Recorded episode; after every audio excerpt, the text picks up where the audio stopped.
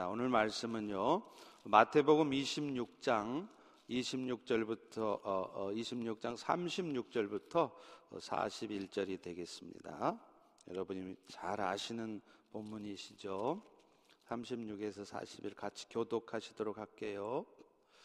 이에 예수께서 제자들과 함께 겟세마네라 하는 곳에 이르러 제자들에게 이르시되 내가 저기 가서 기도할 동안 너희는 여기 앉아 있으라 하시고 베드로와 세베대의 두 아들을 데리고 가실새 고민하고 슬퍼하사 이에 말씀하시되 내 마음이 매우 고민하여 죽게 되었으니 너희는 여기 머물러 나와 함께 깨어 있으라 하시고 조금 나아가서 얼굴을 땅에 대시고 엎드려 기도하여 이르시되 내 아버지여 만일 할만하시거든 이 잔을 내게서 지나가게 하옵소서. 그러나 나의 원대로 마시옵고 아버지 원대로 하옵소서 하시고 제자들에게 오사 그 자는 것을 보시고 베드로에게 말씀하시되 너희가 나와 함께 한 시간도 이렇게 깨어 있을 수 없더냐 다 같이 시험에 들지 않게 깨어 기도하라 마음에는 원이로되 육신이 약하도다 하시고 아멘. 네, 오늘은 고난 주일입니다. 고난 주일이란 어, 우리를 위해서 십자가에서 대속의 죽으심을 당하신 예수님의 고난을 묵상하면서 어, 그분의 은혜에 감사하기 위한 주일입니다. 사실 우리는 어, 신앙생활을 하면서도 종종 예수님의 십자가의 은혜를 잊고 삽니다. 그저 머리로는 감사해야 한다는 것을 알면서도 실제로는 십자가의 은혜에 대한 감사보다는 당장 내 삶의 문제가 더 염려스럽고 그래서 그것에 집중하며 살아갈 때가 많습니다.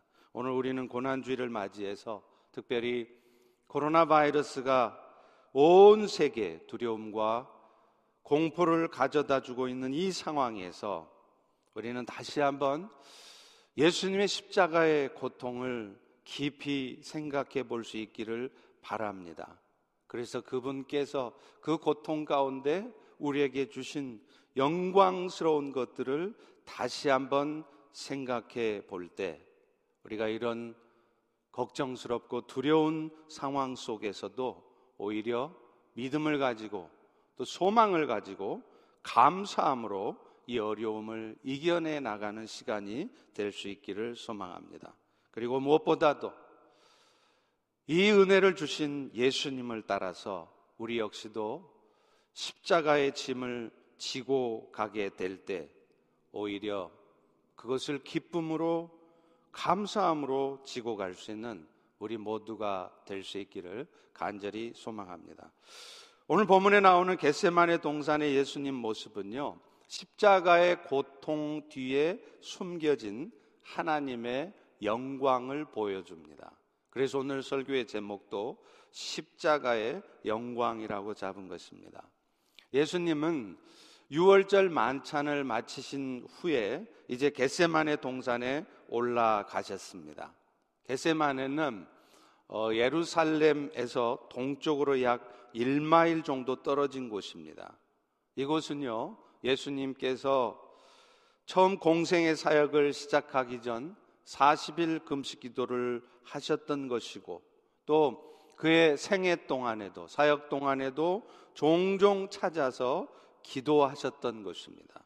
그리고 이제 그분이 마침내 이 땅에서의 자신의 사역을 마감하면서도 그곳에서 기도하시는 것입니다. 그런데 예수님은 평소 같으면 조용히 혼자 기도하러 가셨습니다. 그런데 이번에는 제자들과 함께 가셨습니다. 왜냐하면 예수님 역시 하나님의 아들이신 분이시지만 십자가의 죽음 앞에서 마음이 편치 않으셨던 것입니다. 오늘 37절의 말씀을 보면 그런 예수님의 마음이 드러납니다. 베드로와 세베대의 두 아들을 데리고 가실새 고민하고 슬퍼하사 예수님은 왜 자신의 제자들 중에 세 제자 그러니까 베드로와 야고보와 요한만은 자신을 따라서 함께 가기를 원하셨을까요?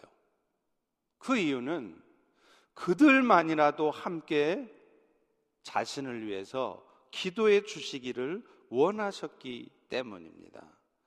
다 같이 38절의 말씀을 같이 읽어보도록 합니다. 시작.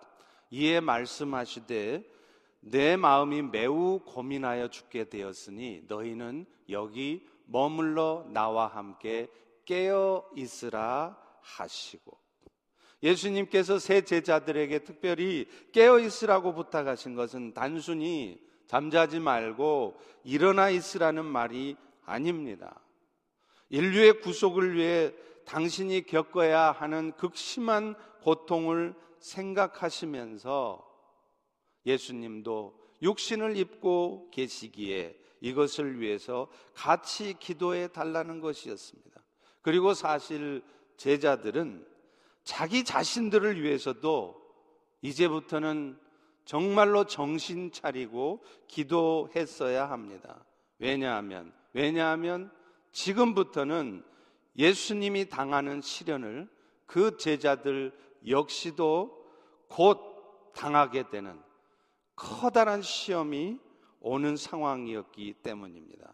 그러나 안타깝게도 제자들은 예수님의 그런 깊은 마음을 헤아리지 못했습니다. 오늘 보면 40절에 보면 예수님께서 제자들에게 오사 그 자는 것을 보시고 베드로에게 말씀하시되 너희가 나와 함께 한 시간도 이렇게 깨어 있을 수 없더냐 이렇게 말씀하세요. 이들이 그럴 수밖에 없었던 이유는 무엇보다도 그들 자신의 육신의 연약함 때문이었습니다. 오늘 본문 41절에도 보세요. 예수님은 그들의 연약함을 아시는 듯 이렇게 말씀하시죠. 시험에 들지 않게 깨어 기도해라. 그런데 너희 마음은 원하지만 너희 육신이 약하구나. 이렇게 말씀하시는 거예요. 오늘날 우리도 그렇습니다. 정말로 우리는 근신하고 깨어서 신앙생활을 해야 됩니다. 왜냐하면요. 우리를 대적하는 마귀들이 우리의 틈만 보고 있어요. 조금만 우리가 영적으로 느슨해져 있으면, 조금만 우리의 마음에 틈을 보이면 곧바로 세상의 것을 가지고 유혹하고 또 악한 삶을 살아가도록 이끌기 때문입니다. 그래서 우리는 깨어서 기도함으로 그런 마귀들의 역사를 잘 분별해야 돼요. 그렇지 않으면 우리는 내 자신도 모르는 사이에 시험에 빠집니다. 그래서 믿음을 굳건하게 해서 그 마귀를 대적하고 이겨내야 되는데 그렇게 하지 못한다는 것이죠. 분명 지금은 깨어 기도해야 될 때라는 것을 잘 알면서도 머리로는 잘 알면서도 입술로는 말로 하면서 육신으로는 하지 못하는 경우가 많다는 것입니다. 여러분, 지금 우리 눈앞에 벌어진 상황들을 보십시오. 지금 이게 보통 일입니까? 인류 역사에서 중세시대 유럽 인구의 3분의 1을 쓸어버렸던 흑사병이 있던 이래로 인류 역사 에서 이렇게 전 지구적인 엄청난 재앙이 우리 가운데 펼쳐진 적이 없었습니다. 처음 중국의 우한에서 이 일이 시작되었을 때 우리는 그저 지구촌 한 구석에서 조금은 염려스러운 일이 벌어졌나 보다 하는 정도로만 생각했습니다. 그때만 해도 정말 깨어서 기도할 생각은 못했겠죠.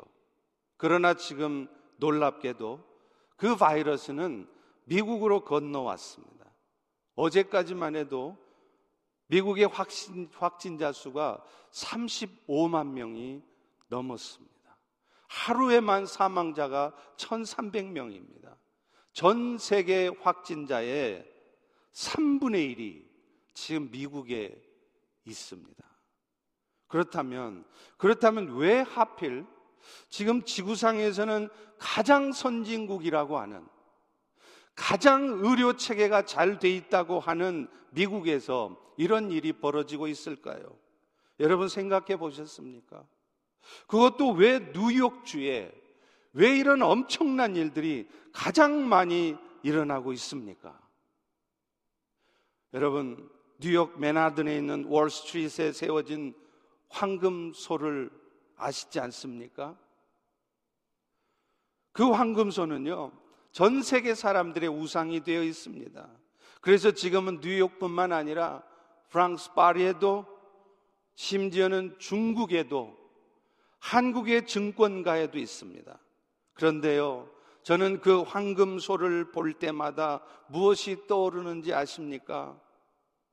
모세가 모세가 율법을 받으러 시내산에 올라갔을 때 이스라엘 백성들이 아론을 꼬드겨서 산 아래에서 만들어 섬겼던 금송아지 우상이 떠오릅니다.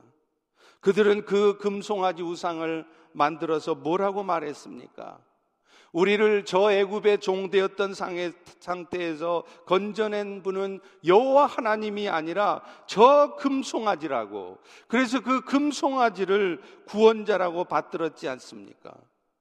지금 세상의 사람들이 그 황금소가 상징하는 돈이 자신들을 세상에서 구원시켜 줄 구원자라고 생각하면서 오늘도 어제도 어쩌면 내일도 거기에 매여 사는 것과 같습니다.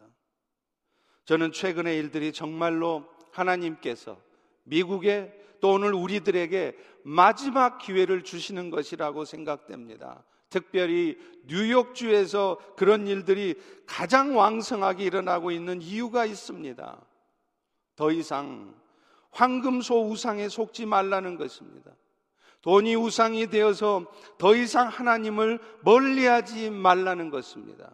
계명을 어겨가면서까지 비즈니스에 집착하고 직장 생활에 집착하지 말라는 것입니다. 더 이상 진리의 말씀이 절대 진리가 아니라 이제는 상대 진리로 여기지 말라는 것입니다. 기독교의 진리는 여러 수많은 종교 중에 하나일 뿐이라는 그런 생각을 버리라는 것입니다. 하나님은 이제 뉴욕과 미국 이 나라에 또 그 도시에 다시 한번 회개할 것을 외치시는 것입니다. 제가 내일 저녁에 여러분에게 동영상 하나를 보여드릴 것입니다.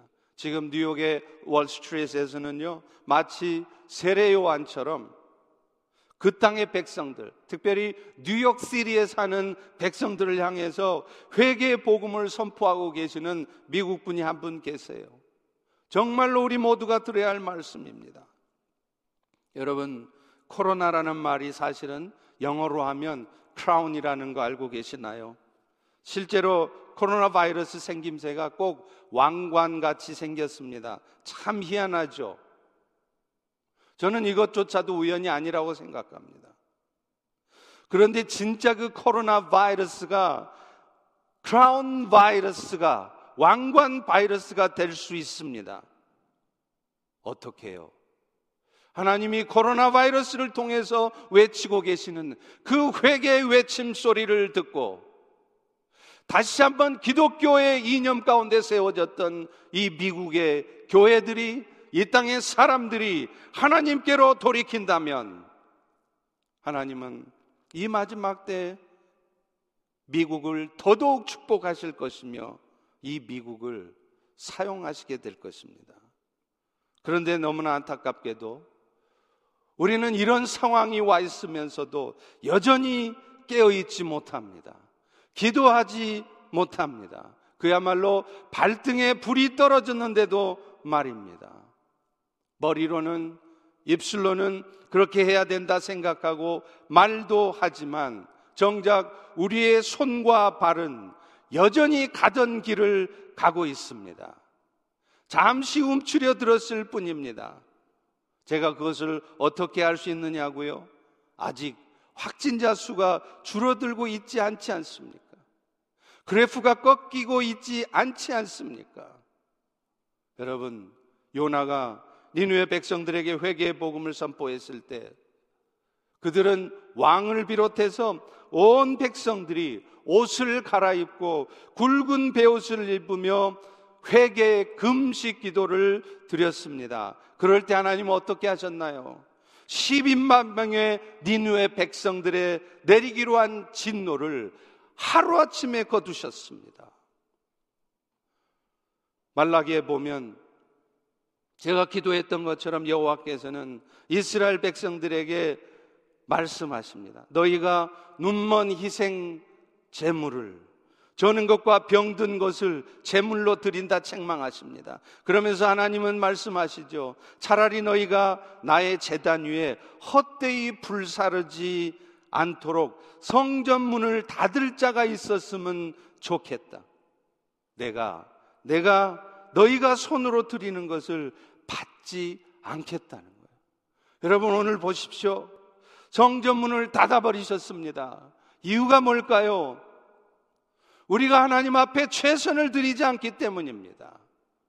남는 시간, 남는 물질, 하나님이 귀하게 주신 탤런트와 은사들을 나에게 영원한 생명을 주신 하나님을 위하여 예수 그리스도를 위하여 사용하기보다는 나 자신의 행복한 삶과 나 자신의 부유한 삶과 나의 영광을 위해서 사용하고 있었던 것입니다.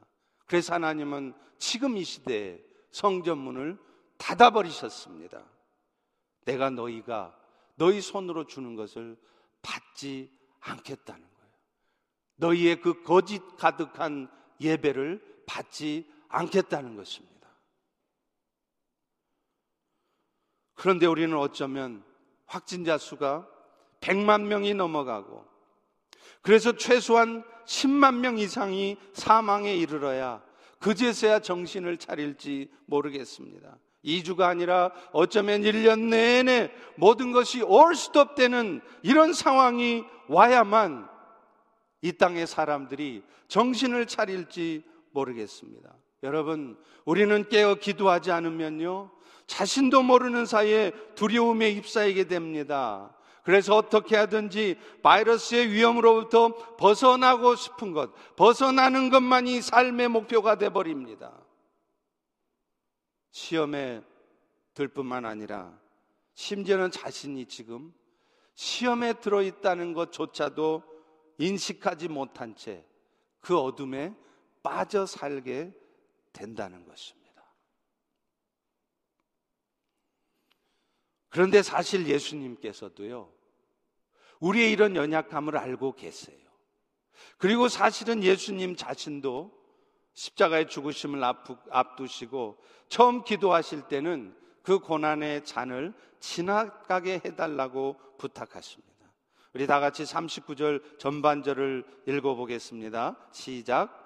조금 나아가사 얼굴을 땅에 대시고 엎드려 기도하여 이르시되 내 아버지여 만일 할만 하시거든 이 잔을 내게서 지나가게 하옵소서. 예수님도 막상 그 고난의 잔을 당신이 감당해야 하는 것이 쉽지 않으셨던 것입니다.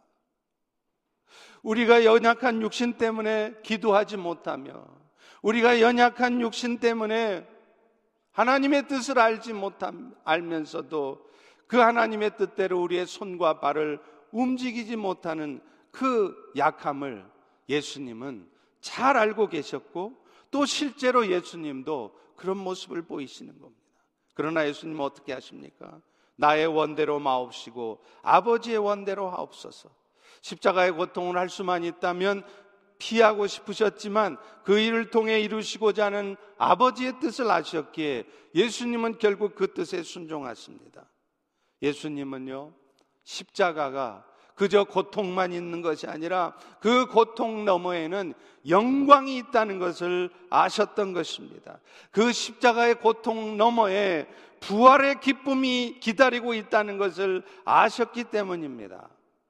그래서 이브리서 12장 2절은 이렇게 말합니다.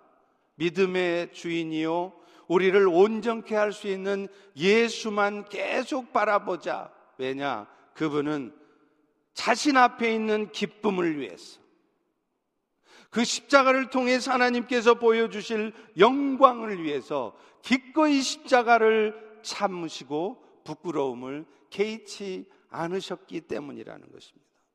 예수님은 십자가의 고난이 저주가 아니라 결국에는 하나님의 은총을 드러내는 영광의 도구라는 것을 아셨던 것입니다. 십자가의 죽음이 비록 그 과정은 고통스러운 일이지만 그 일들을 통해 나타날 영광스럽고 기쁜 일을 기억하셨던 것입니다. 오늘 우리도 지금 이 코로나 바이러스로 말미암아 우리에게 주어진 마치 어쩌면 십자가의 고난과도 같은 이 엄청난 현실 앞에서 당장에는 고통스럽고 두렵지만 우리가 이 일들 앞에서 하나님 앞에 회개하며 나아갈 때 이 일을 통해 하나님께서 우리에게 주실 영광을 생각하면 우리는 이 어려운 시기들을 이겨내 나갈 수 있을 것입니다. 무엇보다 예수님의 십자가의 고난이 없었다면 우리의 구원도 없었겠죠. 예수님이 죽으심으로 사망이 영생으로 또 슬픔이 기쁨으로 죄의 수치가 하나님의 영광으로 바뀌었습니다. 예수님이 오시기 전 무려 500년 전에 스가랴 선지자는요, 예수님이 이루실 일들을 이렇게 예언했습니다. 스가랴 13장 1절입니다. 그 날에는 죄와 더러움을 씻는 셈이 다윗의 족속과 예루살렘 주민을 위하여 열릴리라. 그리고 예수님은 그 스가랴 선지자의 예언의 말씀을 이루시기 위해서 이 땅에 사람의 모습을 입고 오셨고 마침내 마침내 우리의 죄와 더러움을 씻어 주시기 위하여 십자가에서 죽으신 것입니다. 여러분 더러워진 그릇과 같은 우리 인간들은요 절대로 우리 스스로의 힘으로는 자신의 죄와 더러움을 씻어낼 수 없습니다. 그릇이 더러워지면요, 그 그릇에는 어떤 깨끗한 음식을 담아도 그 깨끗한 음식 역시 더러워지고 부패하게 됩니다. 그런데 그 더러운 것, 그릇을 근본적으로 깨끗하게 하기 위해서는 세제가 필요하고 물이 필요합니다. 또한 누군가가 그 더러운 그릇을 씻어 주어야 하는 것입니다. 여러분 지금 이 순간에도 얼마나 많은 영혼들이 죄로 말미암는 어둠 가운데 신음하며 고통하고 있습니까? 그들은 그 고통들이 결국은 하나님을 떠난 인간들의 죄로 말미암는 사실조차도 모른 채로 그저 고통에 신음하며 힘들게 살아가고 있습니다. 그런데 그 더러운 그릇과 같은 코로나 바이러스처럼 치료약이 없는 그 죄의 바이러스를 치료할 수 있는 유일한 길은 오직 예수님의 보혈뿐입니다. 예수님께서는 그런 아버지의 뜻을 아셨기에 기꺼이 십자가를 지신 것입니다. 그리고 그 십자가를 통해 아버지께서 얻게 되실 기쁨을 바라보신 것입니다. 더구나 예수님의 십자가의 은혜는요, 자기의 사람들을 끝까지 사랑하신 그런 은혜입니다. 요한복음 13장 1절에도 말씀합니다. 예수님께서 자기가 세상을 떠나 아버지께로 돌아가실 때가 이른 줄 아시고 세상에 있는 자기 사람을 사랑하시되 끝까지 사랑하시니라.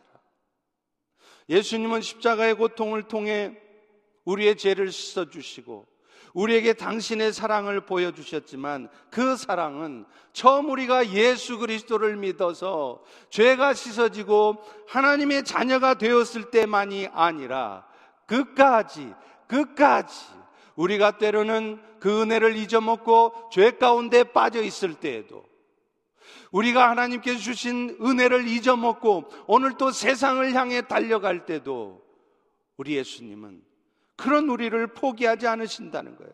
끝까지 붙드시고 끝까지 십자가의 은혜 가운데 머물게 하신다는 것입니다. 그리고 그분은 그것을 위해서 자신을 대신해 보혜사 성령님을 보내주셨습니다. 요한복음 14장 16, 17절에도 말씀합니다. 내가 아버지께 구하겠으니 그가 또 다른 보혜사를 너희에게 주사 영원토록 너희와 함께 있게 하리니 그는 너희와 함께 거하시며 너희 속에 계심이라. 여러분은 믿으십니까?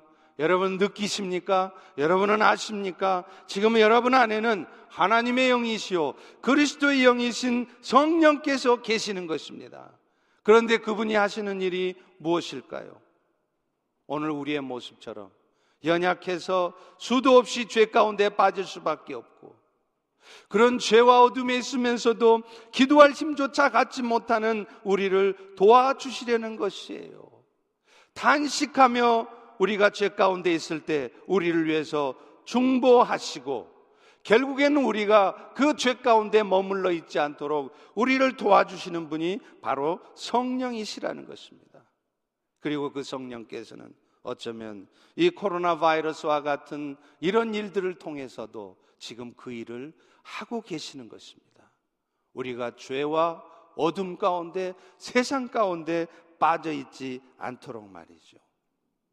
그런데 여러분, 사실은 예수님의 이런 은혜를 입은 우리 역시 예수님께서 지셨던 그 십자가를 때로 지고 가야 할 때가 있다는 것입니다.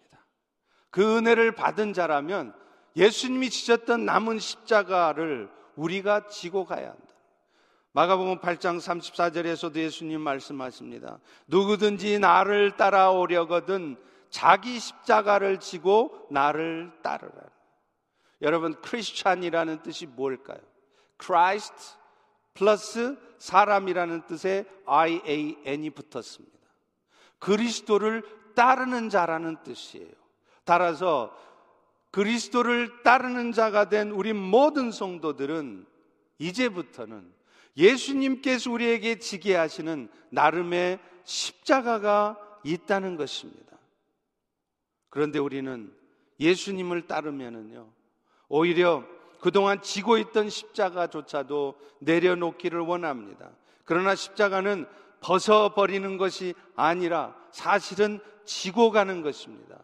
진짜 믿음은 나의 십자가를 벗어버려지게 하는 것이 아니라 오히려 예수님께서 지고 가게 하는 십자가를 오히려 기쁘게 당당하게 지고 가는 것 이것이 진짜 믿음입니다. 실제로 우리의 삶에는 종종 십자가를 지어야 할 때가 있어요. 하나님께서 억지로라도 지고 가게 하시는 때가 있습니다.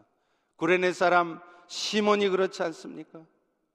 그는 예수님이 십자가에 못 박혀 죽으시기 위하여 자기 십자가를 치고 갈 때 더 이상 치지 못하고 쓰러진 예수님을 대신해서 십자가를 치었습니다. 그러나 그것은 자기가 의도한 바가 아닙니다. 하나님께서 강제로 지고 가게 하신 것입니다. 그러나 그, 그 사람, 구레네 사람 시몬은 그 십자가를 지은 그 덕분에 그의 가족들이 그의 자손들이 대대손손 하나님의 영적인 축복을 받았지 않습니까? 그런데 우리는 이 십자가를 질 때 때로는 예수님 때문에 잠잘 곳이 없기도 하고 마음 아픈 소리를 들어야 할 때도 있다는 것을 기억해야 돼요. 그러나 오늘 우리는 또한 기억해야 될 것이 있습니다. 우리가 지고 가는 십자가가 뭔가 우리 뜻과는 다른 방향으로 진행되는 것 같지만 결국에는 주의 뜻이 이루어지고 주의 영광이 반드시 나타난다는 것입니다. 그러므로 현재 십자가를 지고 간다면 그것에 대해서 너무 염려하지 마십시오. 두려워하지 마십시오. 너무 억울해하지 마십시오. 결국에는 이 모든 일들을 통해서 여러분이 비록 억지로 지고 가는 십자가인 것 같지만 그 일을 통해서 선하신 하나님의 뜻이 이루어지며 하나님의 영광이 나타나는 것을 보게 될 것입니다. 제가 한국에 있을 때 지방의 어느 교회 부흥 집회를 간 적이 있어요. 그 교회 목사님은 40대 초반에 젊은 나이에 담임 목사로 부임을 하셨습니다. 그러니 처음 담임 목회를 맡으셔서 얼마나 교회가 부흥되기를 원하셨겠어요.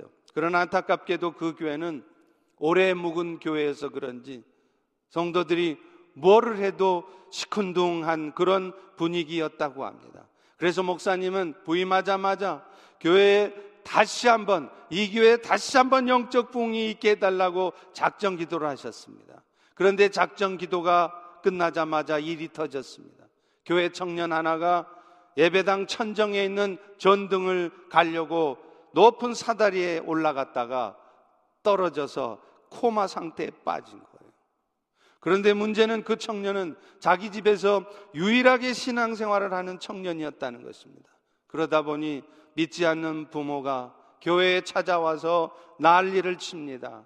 그 형제의 고모되는 분은 스님이었습니다. 소식을 듣고 법복을 입은 채로 와서 예배당 앞에서 목탁을 두리며 두드리며 조카 살려내라고 아우성을 칩니다.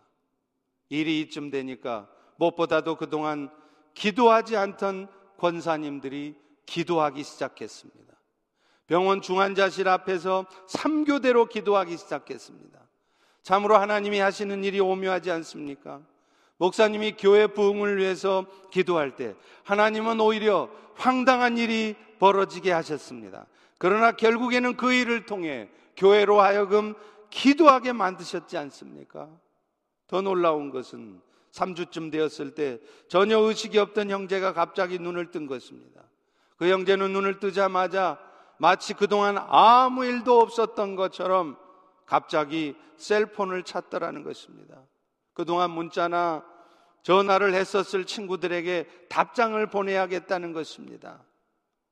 그리고, 그리고 그렇게 코마 상태에 있던 형제가 소망이 없어 보이던 형제가 기도하니까 하나님이 깨어나게 해주셨다는 소문이 나면서 그 교회 사람들이 몰려오기 시작하더라는 것입니다. 결국 하나님은 처음 기도한 대로 정확하게 응답하신 것입니다. 다만 그 목사님, 그 청년은 그 교인들은 그 일 때문에 마치 십자가를 진듯 힘든 시간들을 보내고 오해를 받았겠지만 결국은 그 일들을 통해 하나님의 영광을 보게 된 것입니다. 그런데 이 십자가는요, 또한 이렇게 하나님께서 나에게 강제로 지어지게 할 때도 있지만 내가 스스로, 스스로의 결단으로 지혜할 때도 있다는 것입니다. 그러나 그건 역시 십자가 뒤에 올 영광을 생각하면 우리는 힘들지만 마음이 내키지 않지만 기꺼이 그 십자가를 질 수 있는 것입니다. 그리고 나중에 어느 때인가 반드시 하나님 영광 받으실 일이 나타납니다. 1996년 캔사스 주 의회 개원식에서 기도를 하셨던 조 라이트 목사님이 그랬습니다. 그분은 자기 교회 교인이었던 공화당 의원 앤서니 파월의 초청으로 1996년 1월 23일 의회 개원식을 하는데 기도를 하셨, 가셨습니다.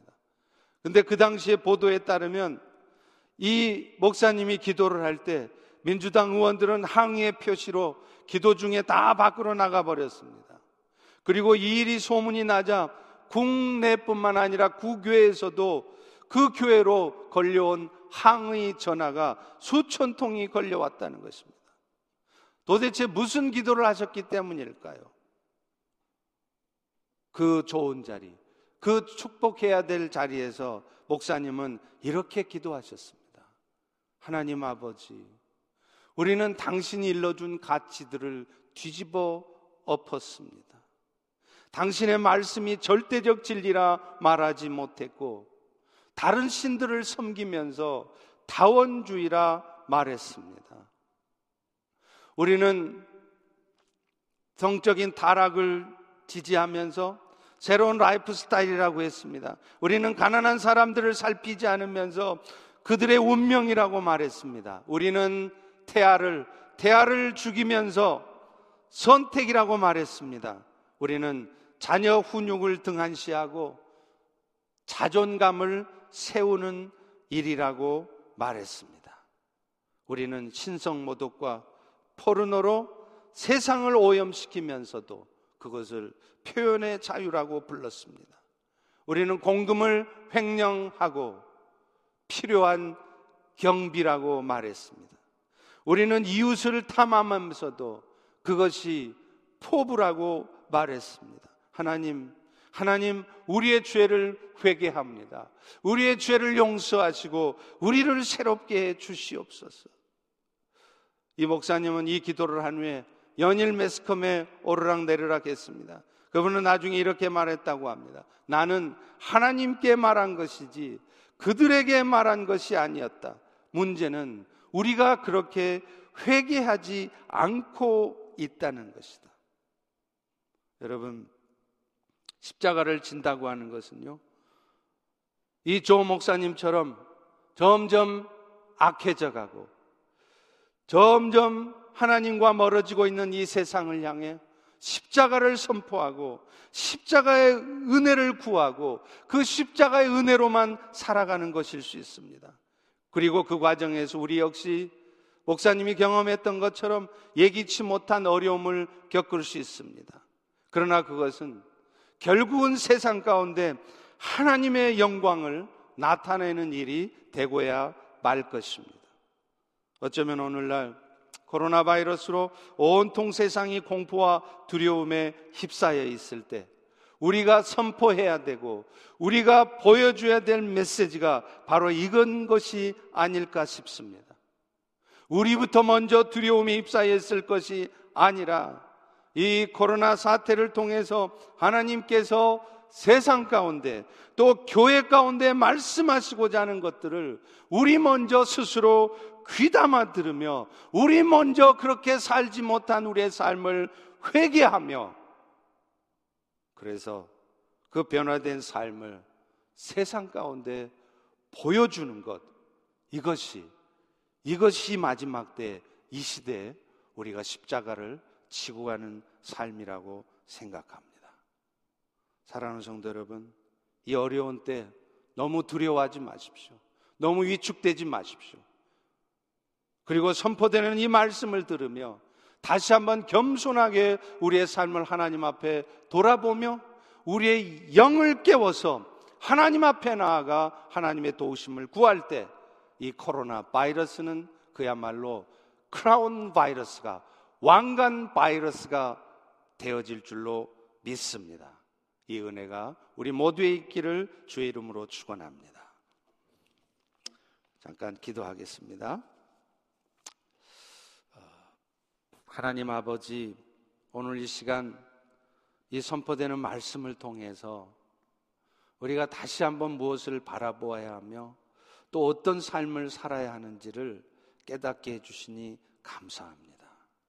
이제 이제 이 코로나 바이러스 때문에 그저 두려워만 하면서 그저 위축된 삶을 사는 것이 아니라 겸손하게 하나님의 말씀을 들으며 하나님 앞에 나아가 주의 도우심을 간절히 구할 때 오히려 이 코로나 바이러스가 주의 영광을 나타내는 귀한 은혜가 되도록 우리 모두에게 은총 베풀어 주시옵소서 예수님의 이름으로 기도합니다. 아멘.